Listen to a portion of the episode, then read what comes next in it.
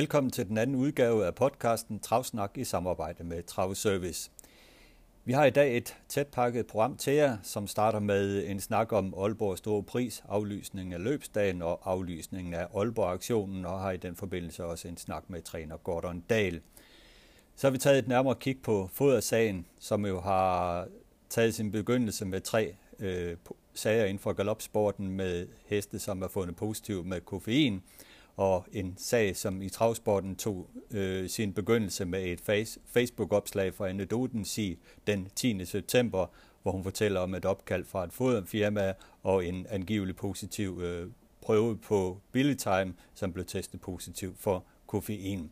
Det er en sag, som vi følger nøje her på Travsnak. Dernæst følger også en opfølgning på Billund Trav. Hvad nu? Hvor vi har taget en snak med Gitte Madsen, og Gitte Madsen kommenterer jo også på fodersagen, som hun har en part i. Til allersidst i vores øh, udgave af podcasten i dag, har vi en gennemgang af ugens nyheder i en runde kort nyt. Så velkommen til. Og Carsten, jeg skal lov for, at det går stærkt i øjeblikket i Der sker mange ting. Det må man sige, og øh, vi havde jo alle sammen set frem til en stor weekend i Aalborg nu her med stor pris. Det plejer at være en stor weekend, auktion om aftenen også. Og så kom øh, så den meget triste nyhed i går, at, øh, at Paul Andersen var øh, konstateret øh, smittet øh, med øh, covid-19, og, øh, og flere andre øh, i, i, øh, i kredsen omkring Aalborg Vedløbsbane øh, var smittet, så derfor så valgte man at, øh, at holde bestyrelsesmøde sent på dagen, hvor der deltog repræsentanter fra, fra Centralforbundet og fra, øh, fra sportssekretariatet, og der valgte man så at øh, simpelthen at aflyse øh, hele weekenden. Øh, løbende blev så udsat til den 20. 21. november, og auktionen den øh, vil man lave som en internetauktion, men hvornår det bliver, det er ikke helt be- besluttet. Øh, det skal lige koordineres med øh, de svenske auktioner, der finder sted. Der er kriterieauktion i næste uge, og så er der næste uge igen, der er faktisk øh, auktion i, øh, på Åby, så må ikke, at vi ser øh, opdrætterforeningens auktion som en internetauktion øh, omkring den 10. 11. oktober. Det kunne for. Nej, det passer vel ikke. Jo. Vi ser, hvornår, hvornår, det ja. bliver, hvornår det, den her øh, Aalborg-aktion bliver øh, lagt ud. Aalborg, så er, det jo, så er det jo selvfølgelig noget, som haft en mening om, øh, om det var den rigtige beslutning, men vi kan jo lige starte med at høre et interview med Gordon Dahl, som fortæller om, hvad han, øh, hvad han synes om øh, situationen, hvilke problemer eller plan han har i tabkasse. Gordon Dahl, siden vi talte sammen i går, der er der jo sket mange ting. Man har aflyst Aalborg stor pris på grund af coronasituationen i Aalborg. Hvad er din kommentar til det? Jamen, øh, lige i første omgang, der, der synes jeg vel måske, man var, man var lidt for hurtig på aftrækkeren, synes jeg nok. Øh, øh, jeg talte lidt med Sten Juhl i aftes om det, og hvad hedder det, øh, og, øh, og både, ham, både han og jeg var jo lidt enige om, at, at det var da ligesom måske også med kanoner, men, øh, men så efter det, så har jeg, har jeg hørt lidt her i dag fra morgenen af, at, at der er vist op imod en 30 mennesker, som, som jeg har hørt, som skulle være som, skulle, som har relationer til vædelsbanen, som skulle, øh, som skulle være testet positiv, så, øh, så med det i baghovedet, så tror jeg, at det er vældig fornuftigt, at man har, man har reageret, som man har gjort. Ja, det sætter jo, jo unægteligt situationen i et andet lys. Øh, der var også tale om øh, en overgang at flytte løbende til Skive.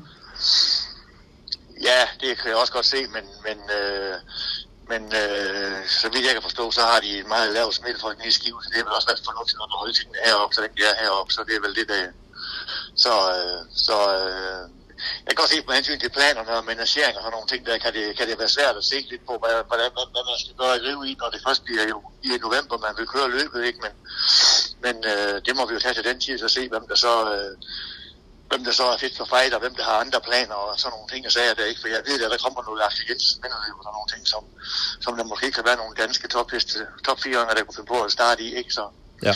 Så, øh, så det, kan, det kan jo godt øh, hvad hedder det, få indflydelse på, på det.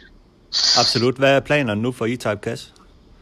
Jamen det er jo, jeg skal ud og finde et løb til ham, øh, og jeg, så jeg kigget lidt på noget i aftes, og, og den 30. 30. september var der et løb på Ro, som, øh, som kunne være, kom, som måske kunne være brugeligt for ham. Kun nok et 1600 meter løb, men øh, det har han jo gjort før, så, så, øh, sådan nogle ting der, det, det skal, jeg skal lige, øh, det skal ikke uh, kulminere for meget med, med, med Grand Circle, som ligger i løbet af oktober, vel? så det skal vi lige have styr på. Absolut. Det giver dig nogle nye udfordringer, dig og dine kollegaer, det her. Ja, det gør det da, det gør det da, men, øh, men øh, det, det er til at løse, synes jeg.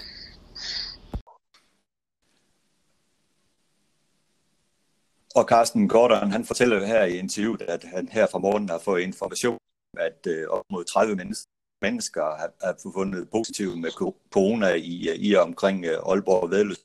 Og øh, det sætter jo øh, sagen i et lidt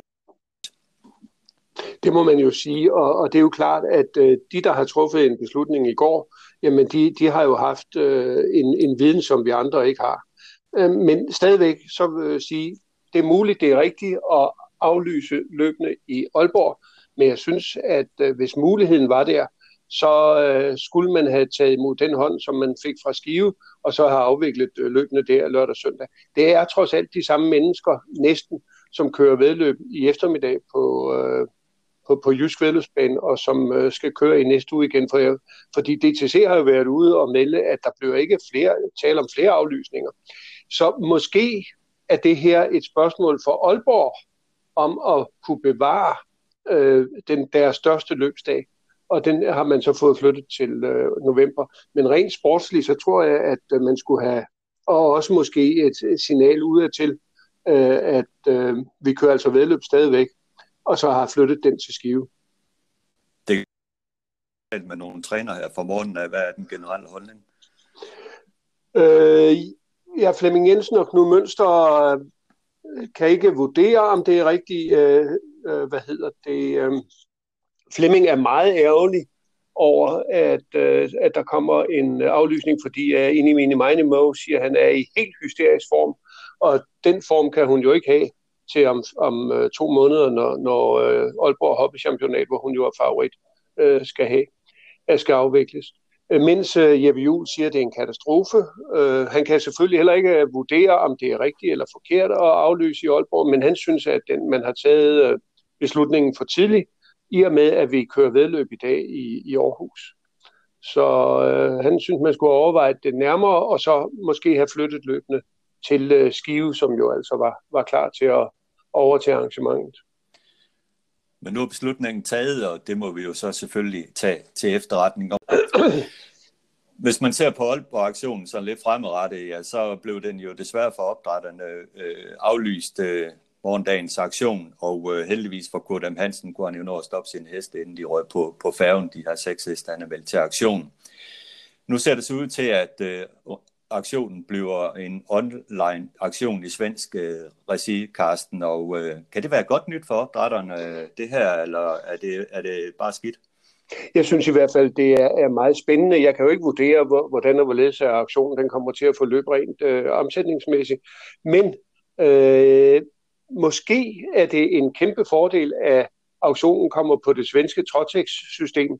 Det var den norske Derby-auktion, og der var faktisk 25 svenskere, der købte øh, heste øh, øh, på den internetauktion øh, i Norge. Så øh, det kan være, at, vi, at opdrætterne ved, at det kommer ud på Trotex, øh, får et, øh, et meget større marked, og, øh, og faktisk kan komme til at opnå bedre priser på deres afkom, eller i hvert fald få dem solgt. Så jeg, jeg ser, at det er meget positivt, og der er jo ingen tvivl om, at øh, online auktioner, øh, det er øh, vejen frem. Øh, måske en kombination af en fysisk og online auktion, men der er ingen tvivl om, at online auktioner på heste, de er kommet for at blive, og vi kan, har jo også set Trotex mundlige auktioner, så interessant også, der er jo mange danskere, der allerede har købt øh, heste gennem årene på øh, Trotex ASVT's auktion der. Øh, så de kender systemet med hensyn til at, at byde på, øh, på, på, på den side der. Så det bliver meget spændende. Nu skal vi bare finde en, en dato, og øh, så nu sidder vi også og taler om øh, noget, som øh, egentlig ikke er bestemt endnu, men øh, der er altså en meget stærk formodning om, at, at det bliver i Trotex-regi i hvert fald. Ikke? Det finder vi ud af er, senere. Er aktionen? Ja, det gør vi. Det gør vi, og, og til den lejlighed, så vil vi jo igen uh, prøve at se, om vi kan finde øh, tre heste hver på den her aktion, som vi tror kunne være et øh, godt køb. Inden vi lukker Aalborg helt ned, så skal I heller ikke snydes for det interview, jeg lavede i går med Gordon Dahl, hvor jeg talte med ham omkring E-Type Cash. Øh, vi snakkede lidt om øh, og hvordan han oplevede det. Øh, fremtidsplanerne for E-Type Cash, ny skoning på hesten, vi rundede Kasper Fod, og øh, som han har et godt kendskab til, og øh, tog også en snak omkring Coventry Hall, som jo er en hest som ejes af Kjell Gregersen, og der er spændende nyt omkring denne hest. Så I får interviewet her med Gordon Dahl. Velkommen til podcasten, øh, Gordon Dahl. tak. Vi skal snakke lidt om E-Type Cash, øh, der jo starter på søndag i Aalborg Store Pris, men lad os først øh, vende Darby øh, for et stykke tid siden. Øh, allerførst om, lidt omkring øh, taktikken. Øh, havde Bio og dig talt om, at øh, han skulle til spids? Nej, vi havde jo talt om, at, øh, at øh, der var jo meget, der var jo meget øh, hvad hedder det, øh, øh hvad hedder så noget, Sten Juhl havde holdt jo, havde, var jo ude og snakket om, at hvordan der var ledes, og, og med at køre spids havde hans ejer bestilt, og sådan nogle ting, jeg sagde der, og, og jeg var sikker på, at øh, hvis, øh, hvis øh, Empire var kommet før, og, før E-Type så der ville jo slukket til den, Øh, og det havde Biver og jeg selvfølgelig snakket om, ikke? Og, og, og Biver var lidt usikker på, om, om Sten ville slippe til ham, men, men, men det er jo klart, når man får et vedvarende tryk, 600 øh, meter, ikke? eller 500-600 meter, og man ved, at man skal løbe tre runder, så slipper man jo til sidst, hvis man er ved sin fuld femte, ikke? Absolut, og øh, tror du, Sten han blev øh, overrasket? Nej, det tror jeg faktisk ikke, han gjorde. Jeg tror faktisk ikke, han blev overrasket. Jeg tror faktisk, øh, øh, at det var lidt hans ønskescenarie, jeg skal være helt ærlig. Og jeg tror bare, at planen var, at øh, han ville lige køre lidt for, at Cash skulle bruge lidt kræfter. Okay, men vældig spids med E-Type Cash. Jeg må sige, at jeg havde 50 vinder på, om jeg tænkte, der var hjemme. ja, det var jeg også helt sikker på. Det skal jeg være ærlig at sige. Så jeg troede også sidste rundt, at uh, det gik vores vej, men uh, det gjorde det desværre ikke. Det gjorde det ikke, nej. Sten Juhl, han uh, slap ud af sækken, og uh, ja, hans Extreme, den speed jo fremragende. Ja, det var ligesom det var, ikke? Men, men, men hvis nu man havde håbet lidt på men det er jo sådan, det er. De ville jo alle sammen jo gerne ved derby, ikke? Og, og hvis nu Jeppe, han havde ventet lidt med at køre, jamen, så havde de jo gået vores vej, ikke? Ja, så, var, så, var Sten, så var Sten jo aldrig kommet til, vel? Nej, det er de små marginaler. Øh, det er jo sådan, det er, ikke? Det er jo sådan, det er. Jeg har jo nok gjort det samme, hvis jeg havde kørt Jeppe sidst, ikke? Så det er jo sådan, det er. Ja. Øh, opløbet ned, ja, Bio, han sidder jo forholdsvis stille bag uh, E-Type kast. Det er ligesom om, han tør ikke rigtigt at gå til ham. Nej, det var lidt det, der var, det var, lidt det, der var, der var hans akilleshæl den dag, der, det var, at han var lidt, øh, han var lidt for rolig også i opvarmning og det hele, så det var lidt, øh, det var lidt øh, for at køre lidt på det sikre. Det ville jo være ærgerligt at, at, at sætte butikken og så hoppe øh, anden præmien væk. Det ville jo også være trist jo. Så, så han kørte lidt på det sikre, og det gik lige nøjagtigt ikke. Altså, han sten to os lige i sidste skridt jo. ja, absolut. Min fornemmelse var også, at han måske var lige en tand skarpere i derbyprøven, hvor han en dag tillod sig at tage den sko. Ja, lige nøjagtigt, og, og, og øh, det synes jeg også, han var. Øh, og, og, og, han var efter byråds udtalelse efter varmningen var han lidt mere rolig, og, og jeg var faktisk oppe lidt i syv sind, om jeg skulle, øh, om jeg skulle øh, slå, slå, slå et par, et par rimelig tunge torsko på ham i stedet for, men, øh, men øh, jeg valgte også at køre på det, på det, jeg vidste, det fungerede, så det gjorde jeg ikke, så, øh, så øh, Cecilie Vaksvej skulle jeg nok have gjort det, for jeg tror, I har brugt lidt kræfter på, på at rende og være rolig også, jo, desværre. Men det er nogle betragtninger, du tager med til på søndag, hvor I skal starte i Aalborg Store Pris, der ændrer du på skoningen. Ja, der giver jeg ham, øh, der giver jeg ham hans uh, torsko på, som han havde på den dag, jeg vandt med ham i Skive, der i Frost i Nordens øh, mindeløbsdagen der. Og hvad betyder det for, for, for, for ham, at han får den torsko på, tror du? Jamen, det betyder, at uh, der er ikke sådan de, sto, de store forskel på, i hvad, hvad tingene de vejer, sådan, men det gør, at han får lidt mere vægt frem i togen. Det vil sige, at der bliver lidt længere tog ved ham, plus han kommer lidt ned i dragteren og stå. Og så kan man som regel køre dem en lille smule lettere, end, end, øh, end hvis, man, hvis man giver dem en, en, en, vanlig, en vanlig sko på. Ja, og så er det jo så spændende at se, hvad det kommer til at øh, reelt at betyde i løbet på søndag, fordi udgangspunktet er jo, at I har tabt uh, sporlødtrækningen. Ja. Uh, det er jo det er jo, det er jo lidt, det, det er jo lidt det der, det, det, er jo, det, det, det, det er jo det der er lidt trist, det er jo, at vi har det værste er jo, at den bedste hest i løbet har fået det bedste spor, ikke? Så, så, øh, så det er desværre sådan, det er. Det, må vi, det er løgkrækningens øh, uheld en gang imellem. Det, når årene de, og når det er om, så sol og vind som regel på det lige, så vi har desværre trådt på en skidt sport den her gang. Men det, det tvinger jo til at køre tidligt, hvis I skal have nogen som helst chance. Ja, det er også det. Nu skal jeg, vi kører et let arbejde med E-Type Pass nu her, i, nu her i dag, og hvis jeg føler, at han er i orden, så, så, skal, så skal vi jo bare køre frem udvendigt på sten på et tidspunkt, og så se, hvad det kan blive til. Synes du, at E-Type Cash er hest? Øh, ej, jeg synes, det er svært at sige sådan noget der, fordi jeg synes, det er meget med, med hvordan man lige får, får, får løbet. Det, fordi de er så jævnbyrdige, de der, de der heste, der, der, der, der kendetegner overgangstoppen i år, synes jeg. Så det er meget med lige, hvad spor man har, og hvordan det bliver afviklet og sådan nogle ting der. Så, så øh, og jeg må jo sige, øh, som, som øh, Extreme den gik ned i Aarhus, og, og, og nu vandt den der også, så det må jo være overgangsbedst. Det er jo sådan der. Han er i hvert fald en ualmindelig lækker hest, Extreme, og en helt anden model og type end E-Type hest. Ja, og den går jo, det, altså det er jo, en, det er jo, en, det er jo en traver, ikke? Altså, Isaac Pass har lidt svært ved ting i, at han skal, han skal have lidt ballast på sin forben, ikke? Og sådan nogle ting, og så er ikke? Og hvor, hvor Extreme, den bare danser om af i det lækreste trav, ikke? Så det, er, det, det, er, det må være den bedste hest i årgang. Sådan er det. Det kan ikke være anderledes. Den er rundt de der, de der, de der løb, hvor det har været, øh, hvor de, hvor de, hvor de har målt hinanden, og der er det været den bedste, så er det årgangs bedste hest. Hvad er fremtidsplanerne med E-Type Cash øh, Frankrig? Er det på tale? Ja, det øh, ejeren af E-Type Cash, han er jo lidt frankofil, så det kunne jeg godt forestille mig, at han måske godt kunne tænke sig på et tidspunkt, men det er ikke noget, jeg har, jeg har talt med ham om endnu. Øh, men øh, men øh, hvad hedder det, nu skal den jo i hvert fald lige over det her på søndag, så er der noget koncert, der løser bagefter, vi skal til at marke i. Øh, og, øh, og, øh, og øh, hvad hedder det, jeg tror, jeg tror, det er om en måned, jeg tror, det er om en måned tid, ja, og så må vi jo vurdere, hvordan, hvordan øh, helbredet på hesten er efter, efter den start der, ikke? Så må vi se, hvad der skal ske. Om, om det var det, eller vi skal prøve noget, det, det, det, det skal jeg vente med, med, med Flemming der, som ejer ham. Ja, selvfølgelig, selvfølgelig. Men det er meget spændende med den her E-Type Cash, for det er jo en hest, man fornemmer har store fremtidsudsigter.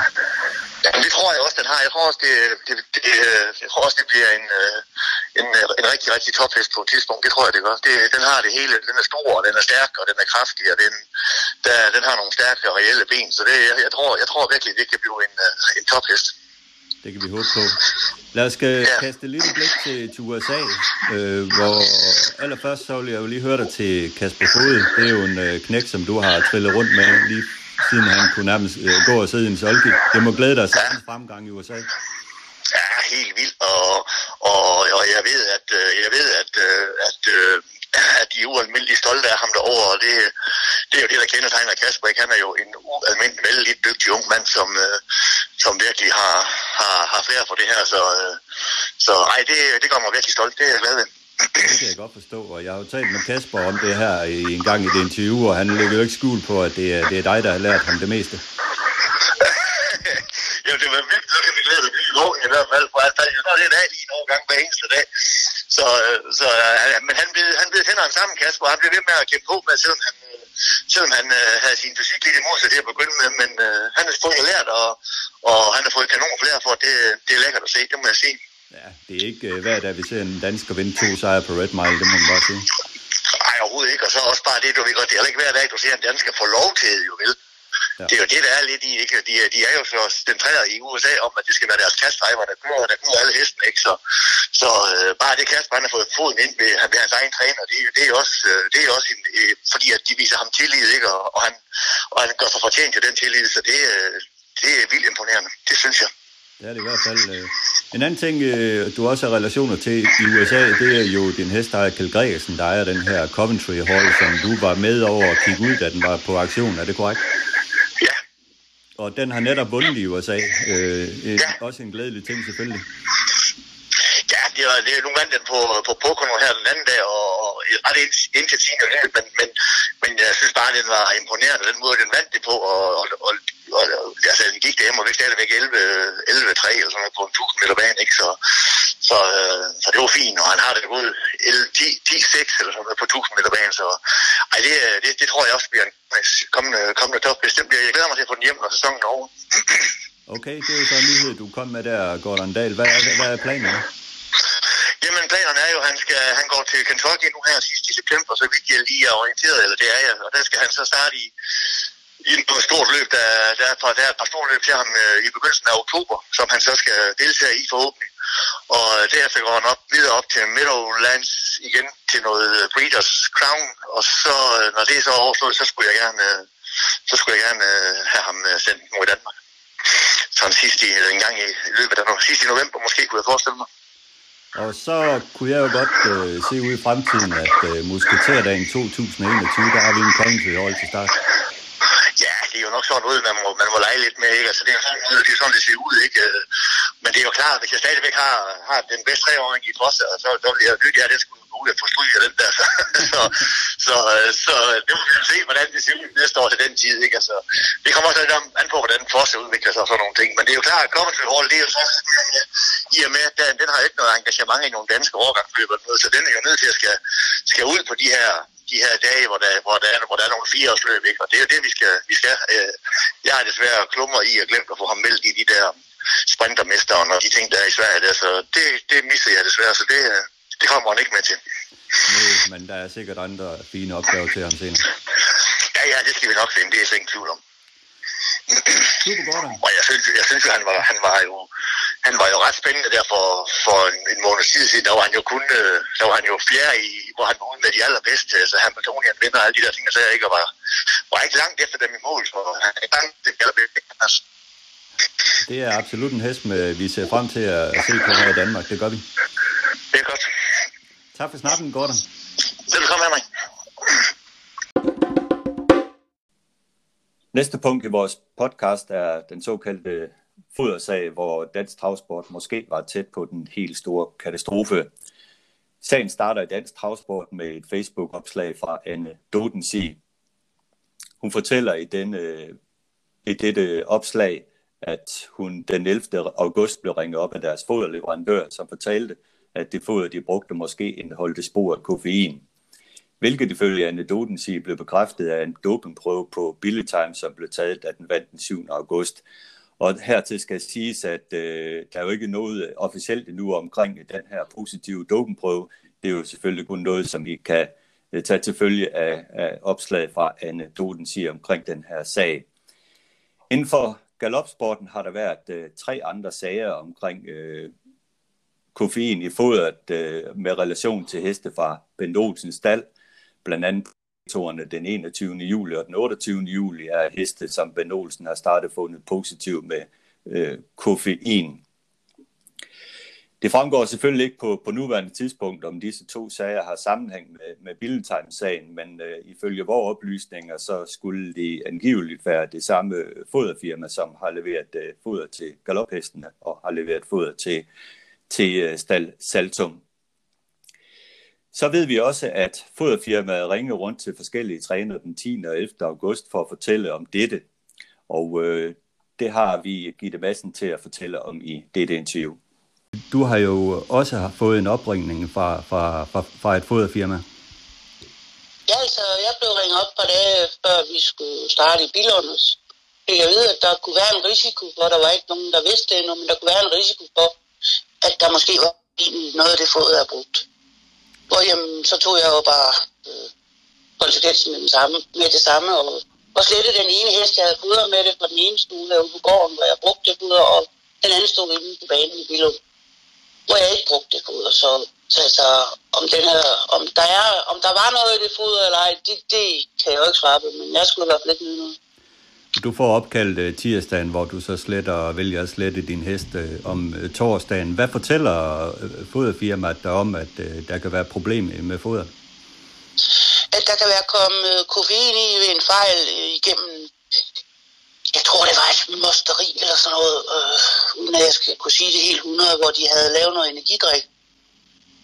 Og hvor så at, øh, der var kommet noget af det, enten affald eller med, fra maskinerne, kunne der være lidt, komme lidt koffein over i, øh, i det foder, der blev brugt til, til øh, sportsheste.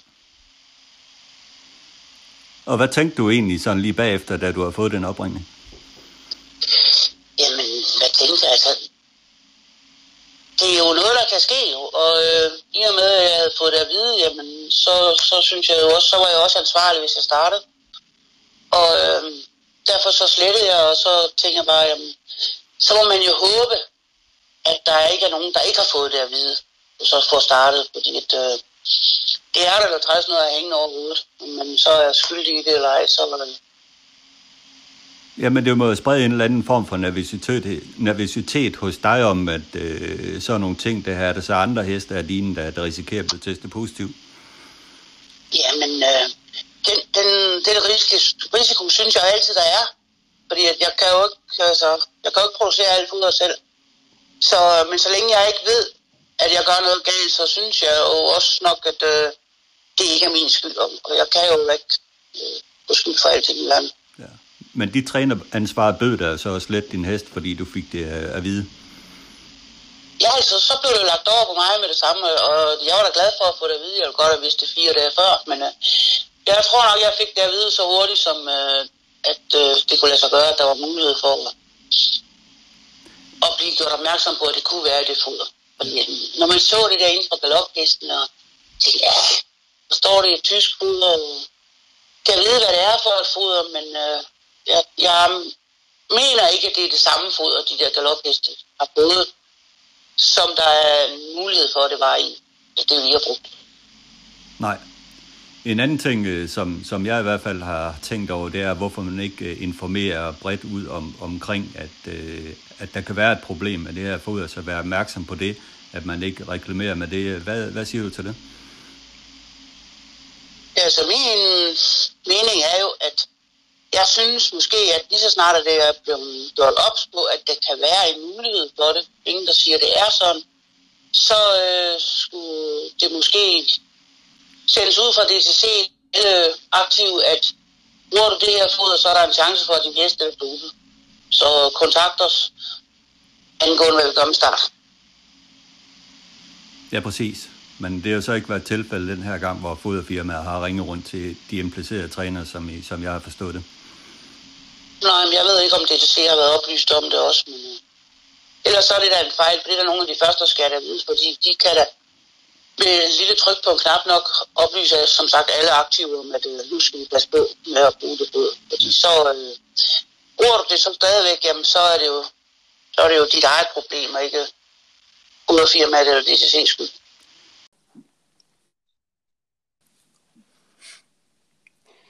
Ja, Gitte Madsen fortæller jo her i interviewet om uh, den her, det her opkald, hun fik fra, fra foderfirmaet om, at der måske kunne være et problem med koffein i, uh, i, uh, i hendes foder, hvilket jo får hende til at slette hesten Fox Double Throttle, Fox Double Throttle, da, do, Fox Double Trouble, som skulle starte i Bilund øh, den øh, 13. august. Og dermed påtager hun jo selvfølgelig sit øh, træneransvar det vi ved, øh, som, øh, som er sket med fodret, øh, altså det som vi, vi angiveligt ved, som kunne være sket med fodret, det er, at øh, fodret indeholder nogle piller, som er produceret af noget, der hedder æblekvas. Øh, disse piller er produceret på en fabrik i Tyskland, som også producerer energidrik, og derved øh, har man formodning om, øh, at øh, der kunne være sket en kontaminering af fodret med øh, koffein, i det et energidrik jo selvfølgelig indeholder øh, koffein. Disse oplysninger, Carsten, det, det får os jo til at øh, stille nogle spørgsmål, og vi har selvfølgelig forsøgt at tage kontakt med øh, foderfirmaet, men de har ikke ønsket at øh, deltage i, øh, i et indslag, i det man ikke vil udtale sig om omkring en verserende sag. Hvad har du øh, af tanker omkring det her, Carsten? Jamen, jeg synes, det er meget trist, at øh, firmaet ikke vil stå frem og øh, faktisk at melde ud øh, generelt, vi har et problem med det her, i stedet for at forsøge at, at, at holde det skjult. Der er ingen tvivl om, at, øh, at, øh, at der er en sag, og øh, det er ikke kun i Danmark. Nu nævnte du, at, at øh, dele af det her det er fabrikeret i Tyskland. I Tyskland er der faktisk øh, flere galopheste, som er testet positiv for koffein også, og der er en enkelt travhest, der er øh, ligeledes testet positiv for, for koffein. Og, og i alle de tilfælde her, der, der øh, kan man henføre det til, øh, til, til, til foder, hvor der har været øh, koffein i. Så, så det er faktisk ikke kun en sag for Danmark, det er faktisk en sag øh, måske for, ja, og i hvert fald også for Tyskland. Og det, men, der, øh, men i, det, der er interessant i, i sagen, det selvfølgelig, det er tidslinjen, fordi at når man ser på sagerne, som vi kender fra Tyskland, så er de jo fra 1. august, så derfor øh, synes jeg et eller andet sted, det er lidt underligt, at man først venter med at uh, informere øh, de trænere i Danmark, der bruger foder telefonisk den 10. og 11. august, at øh, der kan være et pro- problem med fodret. Øh, det det vil jo sige, at øh, Stal de bliver fanget på bagkant omkring det her, og har fået øh, angiveligt testet en øh, hest positiv for covid og Gitte Madsen må jo tage, kan jo så tage sagen på forkant og øh, tage sit træneransvar og slet sin hest. Men havde man kommet med den her øh, situation til, eller forklaring, en, øh, en, en forklaring fra foderstoffirmaet tidligere, så kunne trænerne jo have taget, øh, taget aktien øh, med, hvad de vil gøre. Og øh, potentielt, Carsten, hvis man har ventet med at komme med den information en til to dage mere, måske hen imod den 12. og, 30, 12. og 13. august, ja, så kunne der være en helt katastrofe omkring derbyprøverne, fordi der jo er en karenstid på koffein på 96 timer. Ja, øh, og, og, og du har ret i, at det er meget mærkeligt, at foderfirmaet ikke har meldt øh, tidligere ud. Fordi den 28. juli, der skriver jeg på Galop Service, Løn by Heart testet positiv, og det er Bent Olsens Løn by Heart, der er testet positiv for koffein. Øh, og det er fra samme fodleverandør, øh, antager vi. Så øh, allerede her kunne foderleverandøren have handlet i relation til, til sine øh, kunder. Og, og så, så havde vi i hvert fald ikke fået en positiv dopingprøve på, på Billy Time. Men det er jo netop det, og øh, man, man tænker selvfølgelig også om, omkring, at foderfirmaer de risikerer et erstatningsansvar øh, øh, her i, i forbindelse med den sag her. Men igen, øh, i og med, at der ikke er meldt noget officielt ud omkring sagen, så kan det jo kun være gidsninger herfra. Så vi må jo håbe på et tidspunkt, at øh, man kommer ud af busken og fortæller om, hvad der er sket. Øh, for i mine øjne kunne det her virkelig have endt i en katastrofe, hvis man havde ventet et par dage med, med at fortælle omkring det her. Så hvad skulle trænerne gøre der heste til start i derby? Skulle de, var de, de var nødt til at slette deres hest, ikke? Øh, ja, og, ja. Og, og, og, hvad kunne det få anlede? Altså, øh, en anden ting, jeg også har tænkt på, det er om, hvorfor fanger man ikke sådan nogle ting i foderfirmas øh, egen kontrol, og øh, hvorfor det hele taget går man ikke ud øh, med den her øh, melding offentligt, fordi har man virkelig styr på, øh, hvem, øh, hvem de sælger foder til, og har de styr på, hvem de sælger foder til, om de sælger det videre, det tror jeg ikke, man har. Nej.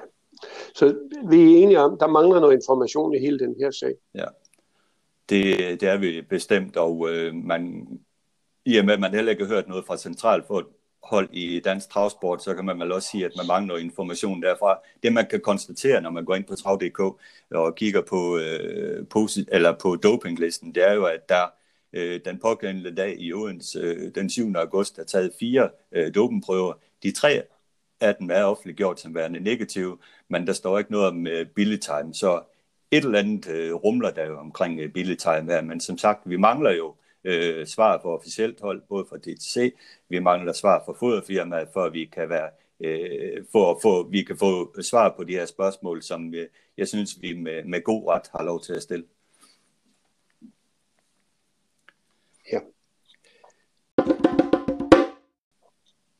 Næste punkt på i vores program er øh, omkring øh, Billund Trav, fordi det har også været øh, turbulente tider for Billund Trav, og, og er det stadigvæk. Og øh, jeg synes, vi skal indlede den her snak omkring Billund Trav med, med et interview med Gitte Madsen, som jo øh, grad er inddraget i, øh, i det her.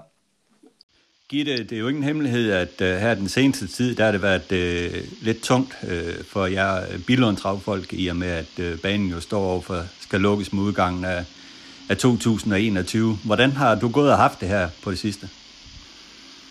Jamen, jeg, jeg synes, det, er, det har været, som du siger, tungt. Men det har også været lidt en ene kamp. Jeg synes ikke, vi har hørt noget fra nogen andre, hverken organisationer inde på, og jeg tænker på, på trænerforeningen og Dansk Kæsted på DTC. Og sådan. Vi har ligesom stået lidt alene med det, og det er bare sådan, det blev ventet på, hvad sker der? Hvorfor tror lidt du, det gengivelser. Hvad siger du? Hvorfor tror du, det har været sådan? Jamen, jeg ved det ikke. Øh, det, det må jeg være svar skyldig. Det må der være nogle andre, der skal svare på, om de bare venter og ser, hvad sker der. Og om de andre baner synes, at det kunne være fint at få lukket en bane, eller om, øh, ja, jeg ved det ikke. Øh, jeg synes, at øh, deres reaktioner har i hvert fald... De har ikke været dårlige, for der har ikke været nogen. En anden ting, der også har været omtalt, det er om øh, nogle røster har været frem om, at øh, om man skulle øh, lukke allerede nu, altså ved udgangen af 2020, eller, eller lade være med at køre sæsonen færdig i 21. Hvad siger du til det? Altså, jeg vil jo gerne have, at vi kører så lang tid som muligt, og øh, vi kan nu arbejde lidt på, øh, jamen er det helt taget muligt at, at få etableret en bane et andet sted? For efter min mening, så fjerner man en hjørnesten ved at fjerne Billundsbro. Ja, hvad tror du om øh, fremtiden i Syddanmark efter det, det der er sket? Jeg tror, at der er mange amatører, de, øh, de kører sur i det, og så, jamen, så holder vi simpelthen. Og vi, vi mangler jo de heste. Det kommer vi til, fordi vi har ikke for mange heste i forvejen. Og i og med, at vi så fjerner et heste, så bliver travsporten det mindre og mindre, og så øh, får vi jo mere, mindre og mindre, skulle have sagt, som kulturelt øh, etablissement. Altså, det, øh, så til sidst, så er det jo bare sådan en, lille lokal øh, polyklub, og så, øh, så tror jeg, at jeg når at opleve, at vi skal se travsport fra udlandet i stedet for Danmark. Hvad kunne man gøre for at øh, bevare øh, interessen i, i, i, i området? Var det at anlægge et, for eksempel et træningscenter, med, altså, som også ponyerne kunne bruge? Ja, som minimum, altså anlægge et træningscenter, og det, øh, det gjorde ikke noget, man slog det stort op, og kunne man få kirken til at hjælpe til med det, altså så kunne man lave et anlæg, hvor der var mulighed for i minimum at træne baghestene sammen med ponyerne. Der kunne være koncerter hele sommeren, altså det skulle være et anlæg, som som blev brugt og som kunne bruges af mange. Og i og med, at der kommer mange folk, så kommer der flere og flere. Og det er måske noget af det, man har savnet i det oplæg, der har været øh, i Kirkbys øh, tilbud, at øh, der ikke har været øh, noget nævnt i det oplæg om, at der skulle være penge til, til sådan noget. Jamen, hvis jeg skal se det fra deres side, så hvorfor skulle man gøre det? Altså, der er jo ingen grund til at, at byde mere, end det er nødvendigt, vel? Altså, jeg synes jo, at øh, de skulle have slået lidt koldt vand og så sagt, at vi er ikke uinteresserede i at sælge, men kan vi gøre det på en måde, at øh, vi ikke øh, skubber travsporten helt ud af, af det nederste af Jylland? Fordi nu er der rigtig langt imellem banerne herovre. Hvad gør du? Det lå ligesom... Hvad siger du, Birgitte? Vi lå ligesom i et smørhul. Jeg har tre baner, jeg har 100 km til, men øh, de amatører, som bor lidt længere nede eller lidt længere ude, de har lige pludselig 130 km i stedet for, de havde 30 km.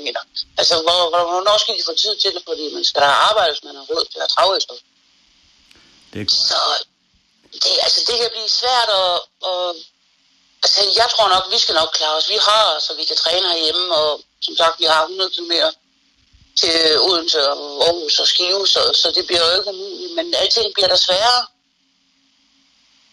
Ja, det kunne man da frygte. Hvad med din egen øh, fremtid? Hvor har du overvejet, hvor du flytter din licens ind? Nej, det har jeg ikke. Men du fortsætter som travtræner?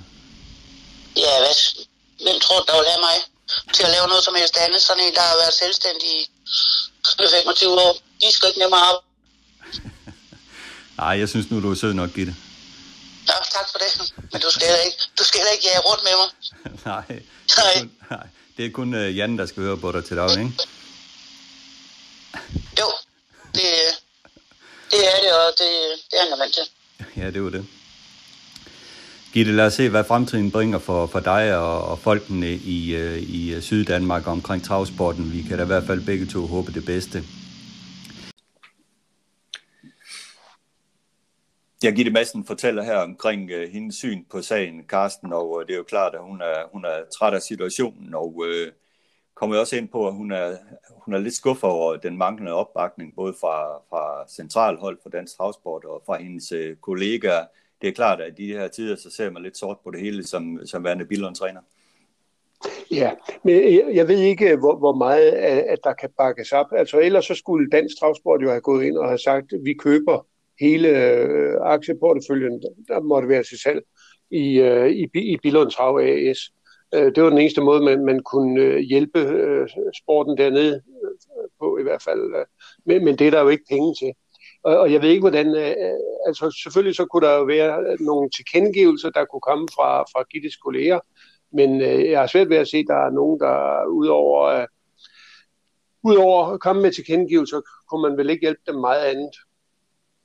Nej, man, man kan heller ikke fortænke Gitte Madsen i at øh, føle sig lidt øh, efterladt i, i suppedasen, og øh, i omkring den her sag her. Og, øh, det hun er inde på, det er jo også, at man, det var en mulighed, måske en mulighed at etablere et øh, træningscenter, hvor øh, hvor amatørerne og træner, træneren kunne træne deres heste, og hvor ponyfolk kunne komme. Det kunne være en måde øh, for, at, øh, at øh, stadigvæk kan have, gøre, at folk folkene i Syddanmark kunne bevare interessen for travsport.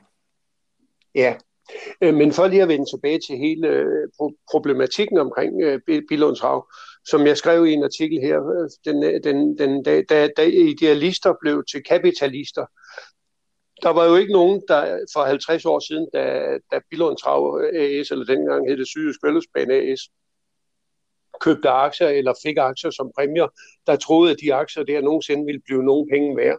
Men nu er, det jo, nu er det jo sket, og de er jo faktisk blevet rigtig mange penge værd. En 250 kroners aktie er blevet 15.000 kroner værd, så minus skat, så er det 11.125 kroner. Og det er jo mange penge, især hvis man har en, en halv stykker af dem øh, liggende. Så man kan jo ikke for, fortænke folk, øh, som måske ikke har den store øh, veneration for, for travsporten længere, i at øh, og så sælge dem. Men øh, når det så er sagt, så burde man måske i den købsaftale, som man har forhandlet med, eller, eller skal forhandle med øh, Kirkby, der, der, der, der, der køber aktierne, øh, der, der burde måske indgå den aftale, at der bliver lavet en, øh, et, træningsanlæg. Måske også med henblik på en eventuel senere mulighed for, at det træningsanlæg kan udvides til øh, og, og kan bruges til, øh, til, øh, til, til vedløb generelt. Ikke? Ja. Det er jo da i hvert fald mulighed for at øh, fastholde interessen i, i, i Syddanmark. Øh, jeg vil for, sige, det er jo meget vigtigt, det er, det er jo meget vigtigt, at, at, at der sker et eller andet i Billundområdet for at bevare de amatører og de professionelle og de hesteejere, de opdrættere, der er i området. For vi har jo set, da Skovbo Trav lukkede, der forsvandt publikum, der forsvandt øh, opdrættere, der forsvandt hestejere.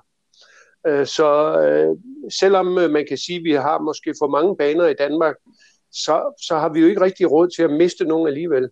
Det er sådan en, øh, ja. et, et lidt mærkeligt skisma, øh, vi er i faktisk. Absolut. Øh, det er det. Øh, selvom vi selvfølgelig også øh, ved, at øh, nogen vil holde ved, men det bliver svært at uh, rekruttere rekruttere nye mennesker ind for sporten, når der ikke er en bane i området? Meget svært. Meget svært. Ja. Der har også været tale om, har jeg hørt rundt omkring, og øh, sat spørgsmålstegn ved, om man i det hele taget skulle køre sæsonen øh, 2021 i Billund, og bruge penge på at øh, vedligeholde banen osv. for at holde den kørende. Øh, det har det også været snak om. Ja, man kan jo sige, øh, det er jo fællesskabet, der, der finansierer afviklingen af vedløb. Øh, og øh, ved fællesskabet så blive ved med at, at betale til en, øh, en bane, der nu øh, har udviklet sig til at være en, hvad skal jeg sige, en pengemaskine for, for ejerne. Øh, eller vil man sige, at hvis I vil køre vedløb, så må I selv øh, skaffe pengene. Det, det er måske en problematik, som øh, vi kommer til at høre mere til. Absolut, det er da i hvert fald noget, vi, kan, vi må formode vente svar på. Altså, det, er jo noget, der skal, der, det er jo noget, der skal komme svar på fra centralt øh, hold øh, meget snart, synes jeg. Ja, der skal jo snart laves budgetter for det. Ja. ja, der skal snart laves budgetter for det kommende år. Og jeg vil jo tro, uden at have de eksakte tal, så vil jeg jo mene, at Billund de modtager omkring en 5-6 millioner i præmiepenge og, øh, og driftstilskud fra, fra fællesskabet. Præcis. Præcis. Så det må vi formode, at snart kommer svar på. Men ellers er det jo selvfølgelig også en sag, vi fortløbende vil følge op på her i podcasten, og temmelig sikkert også næste gang. Næste punkt på dagsordenen, det er jo så vores øh, kort nyt rubrik, øh, Carsten. Og øh, kort nyt, ja, det er jo nærmest blevet langt nyt, for der er rigtig mange nyheder, vi lige skal runde, runde, runde, runde her. Men allerførst omkring Facebook, FaceTime på Bongs, øh, verdensrekord på Wang Sang her i sidste uge vandt i tiden 1909 4 over 22 meter voldestart og stiller spørgsmålet til dig, er han verdens bedste hest? Ja, det tror jeg godt, man kan sige. Øh, det var meget imponerende vis, at FaceTime Bourbon øh, vandt øh, på. Han, Bjørn Gub kørte jo til spids på, på, på op ad bakken, og sad faktisk stille og roligt, og det var kun de sidste 100 meter, som han for alvor forlangte noget af den. Og, og der svarede FaceTime på øh, villigt. Jeg tror faktisk, han kunne have gået endnu hurtigere ved den lejlighed, end, øh, end han nu gjorde. Det er et unikum. Og det, der er så godt ved, ved den her hest, det er det temperament, som den udstråler. Vi har jo meget ofte set øh, øh afkom efter Ready Cash øh, have været noget temperamentsfuld, men den her virker jo øh, totalt afslappet og har jo øh, og, og, og er virkelig elegant traver. En fantastisk hest. Ja, helt fantastisk. Jeg må sige, at øh, billederne, hvor man ser den gå i, i bakken på Vangsang i 10 tempo i, i det smukkeste trav, der findes, ja, det er jo noget af det flotteste, jeg, jeg har set. Øh, jeg kan mindes, ja. jeg har set øh, på en travbane, de der billeder, hvor han bare svæver hen over banen i, op ad bakken i 10 tempo, og det ser så ubesværet ud. Det ligner 20 tempo. Altså, det er jo så, at man får helt kuldegysning, når man ser hesten. Ja. Det, det er en meget, meget elegant og fantastisk hest. Jo, det er verdens bedste hest. Ja, ja jeg er faktisk enig. Andre emner er selvfølgelig Ecuridé og Chimpanzee, men jeg tror ikke, de har øh, FaceTime. Ja, og så, har, så, har vi, så har vi jo så også lige en, uh, en valg, der hedder Clean Game. Ja. Uh, og den, den er jo fransk også, og den skal vi jo heller ikke glemme. Og, uh, men uh, de har jo ikke rigtig mødtes endnu, og nu havde man jo håbet på, øh, at øh, det franske centralforbund ville have åbnet for mulighed for en valak, og det kunne så blive clean game, der skulle få mulighed for at kvalificere sig til start i Prix d'Amérique til næste år. Men øh, det havde man så op på et bestyrelsesmøde i øh, Le Trot, som det franske centralforbund hedder nu, i onsdags, og der med stemmerne 26-22, så sagde man nej til øh, at åbne for, øh, for den her mulighed for, for clean game. Så øh, der er altså øh, ikke chancer for, at vi ser Valager i Brit Amerik øh, de første par år. Men jeg tror alligevel 26-22, der er ikke så mange stemmer, der skulle flyttes, for at det var blevet et, øh, et, et ja. Så det kan jo være, at øh, i takt med den, øh, den aldersudskiftning, den naturlige udskiftning af, af ledere i fransk travsport, der finder sted, at unge kommer til, at man så øh, vil komme til at se Valakker i, øh, i fransk avlsløb. Ja, det, det er der i hvert fald en mulighed for på sigt. Øh, omkring øh, facefangen på Bon, så talte jeg med, med Bjørn Gub på Derby-dagen om, omkring hesten, og selvfølgelig meget imponeret af den. Øh, jeg spurgte ham til elitloppet, og han sagde selvfølgelig, at det var han meget interesseret i, at den skulle komme til start i elitloppet næste år. Men som han sagde, så kunne der også opstå nogle ting omkring transport og bedækningssæson og så videre, der kunne have indflydelse på det. Men selvfølgelig vil FaceTime Bebong jo være en hest, som vi vil se i elitloppet. Ja, helt klart. Ja. En anden ting omkring, øh, det blev kaldt for verdensrekord på Vangsang, og øh, jeg ved da i hvert fald tidligere, at der kunne man ikke registrere verdensrekorder på Vangsang, fordi man måler banen øh, to meter fra banen. Øh, to meter ja, det, fra banen. Det er jo ikke kun på Vangsang modsat det er ikke kun på Vincennes, man gør det. det. Det gør man på alle franske baner. Ja. Men øh, den passus er taget ud af det europæiske centralforbunds øh, øh, relevant. Så der står intet om, øh, hvordan man måler baner op. Øh, og det er det med vilje, siger Peter Steno, som jeg har konfereret i det spørgsmål.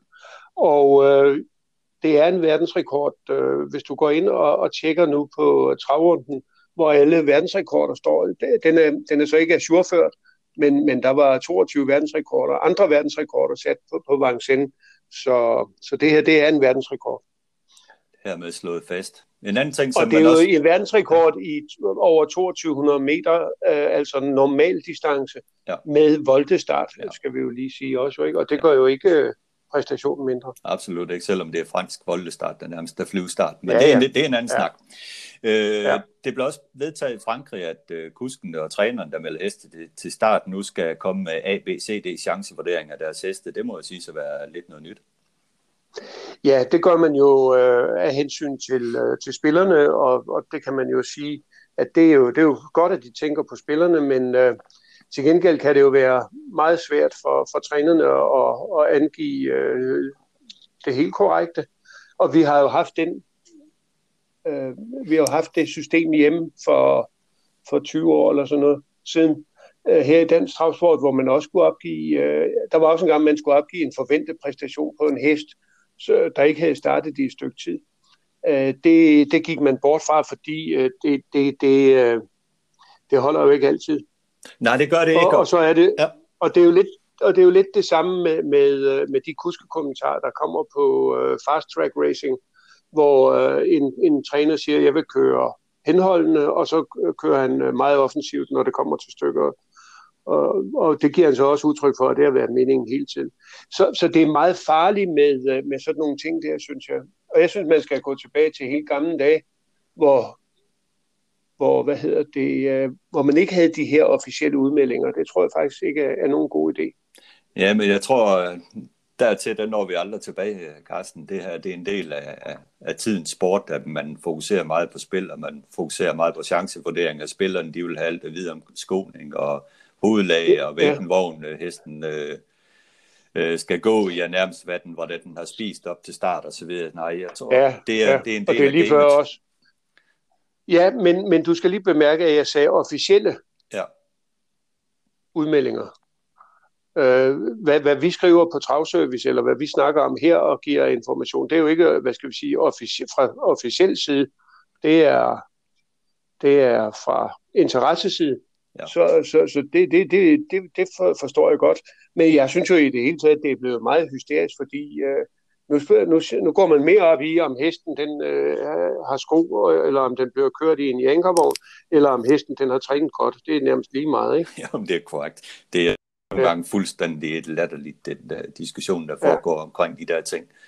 For i bund og grund har det jo nok ikke så stor betydning, når det kommer et stykke. Det vigtigste er jo, at hesten har form og kapacitet og en god kurs bag sig. Det er jo det, der, der betyder noget. Ja, Næste punkt, øh, vi skal snakke lidt om, det er Empire og Deal, som jo begge to valgte at springe over Aalborg. Det kan man jo så sige nu her, men det vi ved nu her, det var nok en meget god beslutning. så yeah, de i stedet kan starte på Vangsang øh, den 20. Ja, øh, og, det, og det er jo faktisk øh, lidt øh, specielt. Altså for det første har vi to danske hest, eller to danske fireåringer til start i, i sammenløb på Vincennes. Men de er også opdrettet af, af den samme opdrætter. Det er faktisk også øh, lidt specielt. Og det der så også er, det er, at så starter Allwise Ash jo også, og den er ejet af Peter Wilhelmsen, som har solgt den til opdrætterne af Empire og Erik Liel Panamera Racing. Så Panamera Racing øh, er godt spændt for avlsmæssigt, må man sige. Ja, og har interesser i, øh, i, store interesser i det her løb på, på Vincennes ja. på, på, på søndag. Ja. Et løb, vi holder nøje øje med. Øh, præmiechancen Carsten, øh, har vi set nyheder omkring øh, ind på trav.dk, præmiesaksen for H-årgangen, og det er også en ting, du har undersøgt øh, lidt omkring. Det er jo sådan, at øh, hvis man melder sin hest til præmiesancen, så bortfalder unghestesatsning på 10.000 kroner. Og øh, omkring kriteriet her i år, så er det jo første gang, vi skal se heste, der har mulighed for at øh, fordoble sin præmiesum. Ja, det blev første gang. F-årgangen var den første årgang, som, øh, som kunne meldes til, øh, til præmiechancen, og der var 150 øh, F'er, der blev det. Og nu bliver det så interessant at se, hvor mange af dem, som der er meldt, der, der kvalificerer sig til, øh, til, til kriterier og til hoppekriterier. Der er så G-årgangen er, øh, hvad hedder det, der er præmiechancen udvidet til også at omfatte dansk opdrætningsløb. Så og i G-årgangen, der er der 147, der er tilmeldt øh, præmiechancen. Og nu øh, er der så blevet åbnet for anmeldelser øh, fra H-årgangen, og det skal da nok blive interessant at se. Øh, øh, og nu øh, anmeldelsesfristen, den er, så vidt jeg husker, allerførst 1. november, så der, man, kan jo, øh, man bliver nok inspireret til at melde sin hest, når man øh, hører, at kriterievinderen får 425 kroner, 425.000 i første præmie i stedet for 350.000, fordi den har været tilmeldt øh, præmiechancen. Ja, absolut, og man kan jo sige, at unghestesatsning, ja, 10.000 kroner, det er mange penge, men det er jo trods alt ikke mere end en måneds regning øh, på en hest i træning, så må ikke mange, de vælger at øh, satse på præmiechancen? Jo, så meget mere, som det nu både omhandler opdrætningsløb og kriterium, og også Derby, ikke? Ja. Så, så du, du har tre chancer for at, at tjene ekstra penge. Ja, det er, det er rigtig fint. Julens løb, ja, som vi har talt om lidt om Coventry Hall, øh, som Gordon fortalte om, har jo vundet i USA, men der har også været andre dansk relaterede sejre i USA, i Ellert Stone og Stonefire US. Ja, og det er jo to helbrødre, der er begge to opdrettet af Knud Erik Ravn, og Knud Erik er stadigvæk øh, medejer af den. Det er et hold øh, af Aalborgensiske travfolk, der ejer de her to øh, heste, de to og tre år. Elliot stående to år, Stonefire fra US er tre år, og de er begge to i træning hos øh, Dwayne Minor, og øh, de har lige vundet et løb i øh, øh Ohio. Og, øh, og ja, øh, Stonefire, den har tjent allerede over 100.000 øh, sidste år. Den har, den har ikke helt levet op til, øh, til, øh, til de præstationer, som den, den viste i fjor. Øh, Elliotstone øh, har drillet meget, men nu vandt den så sin, øh, sin første sejr her den anden dag i 13 år, tror jeg det var. Og, og er på vej. Det er en helt anden type, større hest end, end Stonefire, som er faktisk en lille, elegant hest. De er begge to efter Whittingstone, og så en Endor Hallhoppe. Også et par heste, vi følger klart med i, øh, som er spændende, når du nu har danske ja. relationer. Og der var bestemt også danske relationer i det norske kriterie, som blev afviklet her i weekenden, fordi Kim Pedersen, han øh, havde jo succes i, øh, i Norge øh, tidligere på året, der vandt han den korte 3-finale med hendes i AM i Sverige, og øh, i kriteriet, der vandt hans Bold Eagle søn Highflyer jo en helt overlegen sejr, blæste forbi feltet på sidst lang tid. Ja, det var, det var, det var flot. Det er jo en hest, som øh, Kim øh, var med til at købe øh, næsten, da den kom ud af moren, og så har den så været nede ved Morten Jul og blev kørt til, kom så tilbage til Norge, men blev meget syg, og man var faktisk øh, i den situation, at, at øh, man overvejede, om den skulle øh, afleves, fordi den var så syg bare for et år, øh, for, som, øh, for et år siden. Men øh, den er kommet sig, og, øh, og det er en mægtig hest, og den vandt øh, meget sikkert øh, i kriteriet. Så øh, han er kommet godt i gang, unge Kim Petersen, som jo også øh, har den amerikansk, øh, ja, den er altså svensk, men øh, den, han købte jo Hennessy AM, en øh, treåring, på auktion i, øh, i USA, i Harrisburg i fjor, og den har jo vundet den korte e i tre final, så han er, han er kommet rigtig godt i gang, Kim Petersen, og han har også nogle fine hestejere, og dem er han meget opmærksom på også, og, og, og sørge for at levere varen til. Det kan være, at øh, jeg skal tage en snak med Kim Pedersen på et tidspunkt til vores podcast og få, få, få ham til at fortælle lidt omkring tingene. Det kunne være meget interessant. Det tror jeg. Selve Derby, det blev vundet af Gunnarsen, og øh, det var hans tredje sejr, Derby sejr i træk. Han var sønnen, og den fjerde inden for de sidste fem år med en Trixton søn. Øh, jeg må sige, at ham der, Gunnarsen i Norge, han, han gør det godt. Det, øh, det er jo fars søn, og de driver jo en, øh, en, en lille stald men, øh, men det kører altså rigtig godt for dem. Ja, savgjort øh, meget spændende derfra også. Omkring øh, norsk aktion, som du selv var lidt inde på tidligere, øh, som blev en online, online aktion, så må man jo så også konstatere for de norske opdrættere, at gennemsnitsprisen den faldt med 13.064 kroner, men øh, der blev der trods alt solgt øh, dyre heste, blandt andet en bror til Cockstyle efter Maharaja, det her Indestyle, som blev solgt for 660.000 kroner. I øvrigt en ufattelig ja. lækker hest, den her Indie Style. Så den kan jeg godt forstå, der blev dyr. Men øh, gennemsnitsprisen faldt, men det kan jo også bero på, øh, Carsten, at øh, travsporten i Norge er inde i noget af en krise. Man har lukket rammen, man ser faldende omsætningstal osv. Ja, øh, det var forventeligt, at, øh, at, øh, at gennemsnitsprisen ville falde. Og øh, der er jo også mange øh, store norske hestejere, der har udflaget deres øh, heste til, til Sverige, så, så norsk travsport er inde i en krise for øjeblikket. Jeg, øh, jeg vil her... sige, øh, ja, kom bare. Nå, jeg vil sige, at den næstdyreste hest øh, kostede 500.000. Det var en Bold Eaglesøn. Øh, og, øh, og så den samme opdrætter som Indie Style havde en Quiet Easy-søn, som uh, kostede 420.000. Ja. Så der, der var der er gode priser på nogle af dem. Og 87, der blev solgt, 25 blev købt tilbage, men der var 14, der slet ikke var noget bud på. Der var nogle danske opdrætter, der, der også havde uh, heste på salg, men uh, jeg tror ikke, vi skal snakke om, hvor meget de fik fra dem. Det var ikke det store nej, men omkring Norge, så har jeg også bemærket, at 11 træner, 11 træner lige nu sidder på skolebænken sammen med Gukiador i Sverige for at få licens til at blive svensk øh, trænerlicens. Det er også meget interessant. Ja, altså 11 norske øh, trænere, ja. Ja. Det, det, er, det, det er faktisk et meget godt billede på øh, den krise, som norsk travsport er på vej ud i. Eller er ja. inde i. Ja, er inde i lige nu. Øh, det, er, ja. det er beklageligt. Så har jeg også bemærket omkring opsætningen i Derby Weekend. Den steg jo faktisk, Carsten, med, med godt en million, trods fem løb færre. Primært borgerne søndagens V5-omsætning med boost. En, øh, ja. Der er jo det hele taget været en trend med højere omsætning i år, måske hjulpet på vej af corona, at folk de sidder derhjemme og, og hygger sig med at spille. Det tror jeg, det, det, det er, der er ingen tvivl om.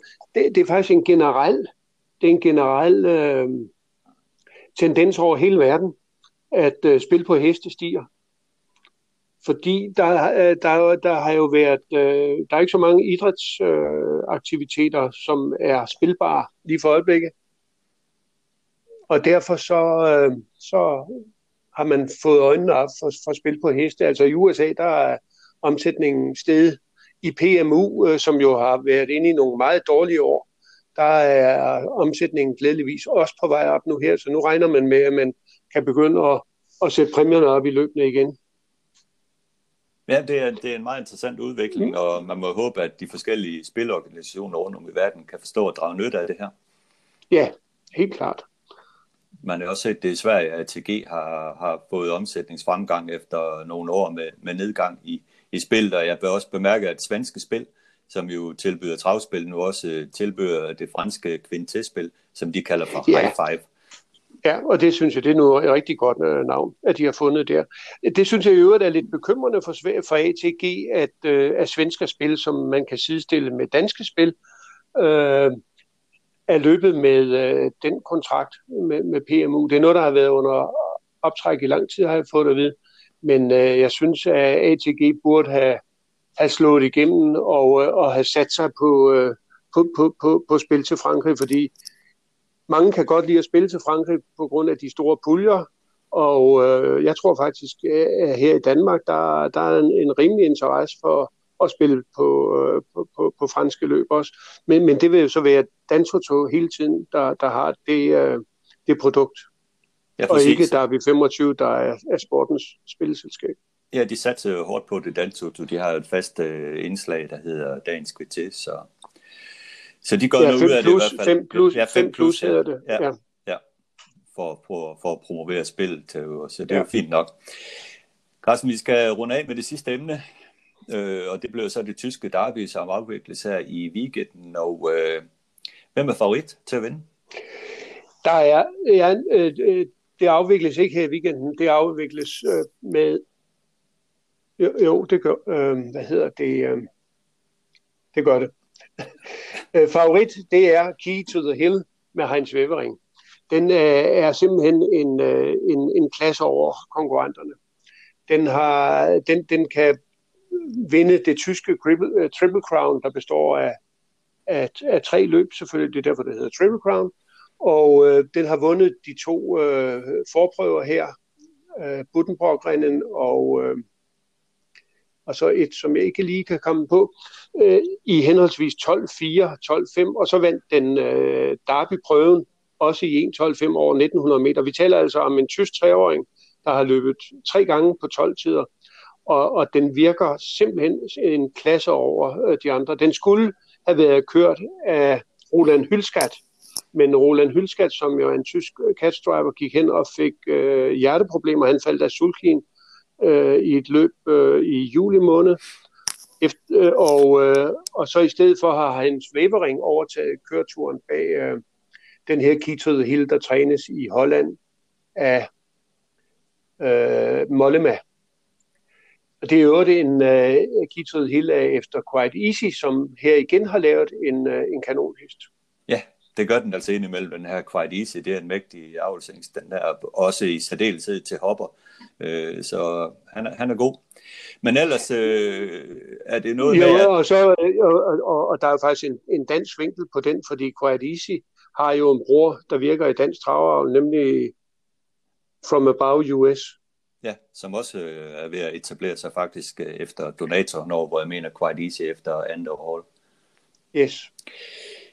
Tyskland, det er det det sidste år med, med treåringer, man kører derby med treåringer? Det, nej, øh, det bliver til næste år. Det, de øh, heste, der er to år i år, de, de får øh, to chancer øh, til næste år som treårs, og så igen som, øh, som fireåringer. Fordi så går man over til, at Derby er for fireåringer.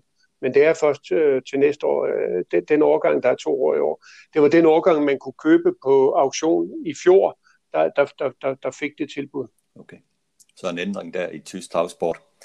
Men ja. noget, der i hvert fald at øh, I kan høre den her øh, ugenlige podcast på, på Trav Service. Øh, og øh, vi håber i hvert fald, at I har nyt at lytte med, og vi er virkelig skarpe og klar til at lave en ny podcast i næste uge, hvor vi følger op på noget af det, vi har talt om i dag, og kommer med nye nyheder.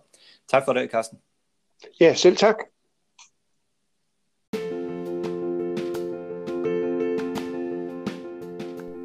Horstimer er appen til iPhone, hvis du vil have tjek på tider, uanset om du er til vedløb eller er i gang med at træne heste. Find markedets mest alsidige og billigste timer-app i App Store, og det var Horstimer.